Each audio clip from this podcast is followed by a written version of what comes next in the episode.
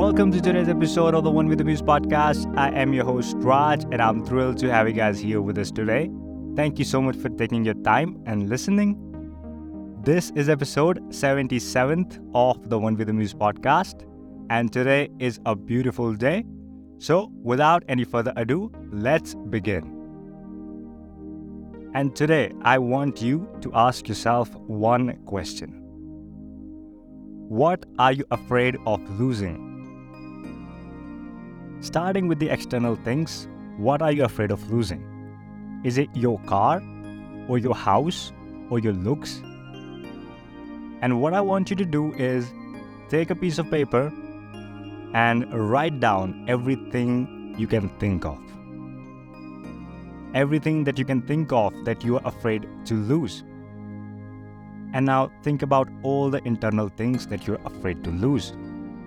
For example, your reputation or your status or your sense of belonging.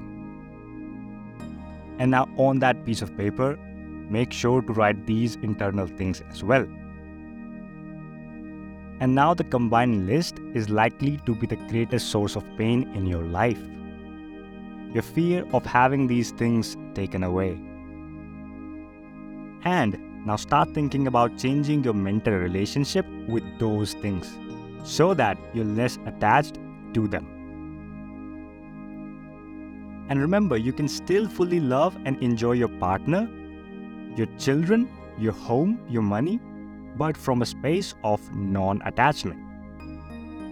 It is about understanding and accepting that all these things are temporary and that we can't truly control or own anything so that we can fully appreciate these things and they can enhance our life rather than be source of gripping and fear.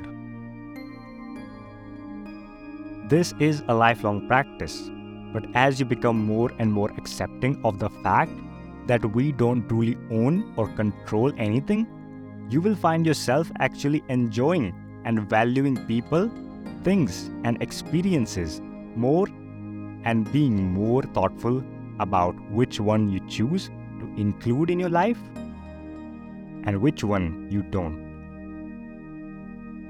And that's it for today's episode of the One with the Muse podcast. If you found this episode helpful, then please follow us wherever you're listening. And remember that you always have the power to change your life for the better. All you need to do is keep working hard for yourself and never give up. And that's it. Have an amazing day, and I'll see you guys in the next episode. Till then, take care.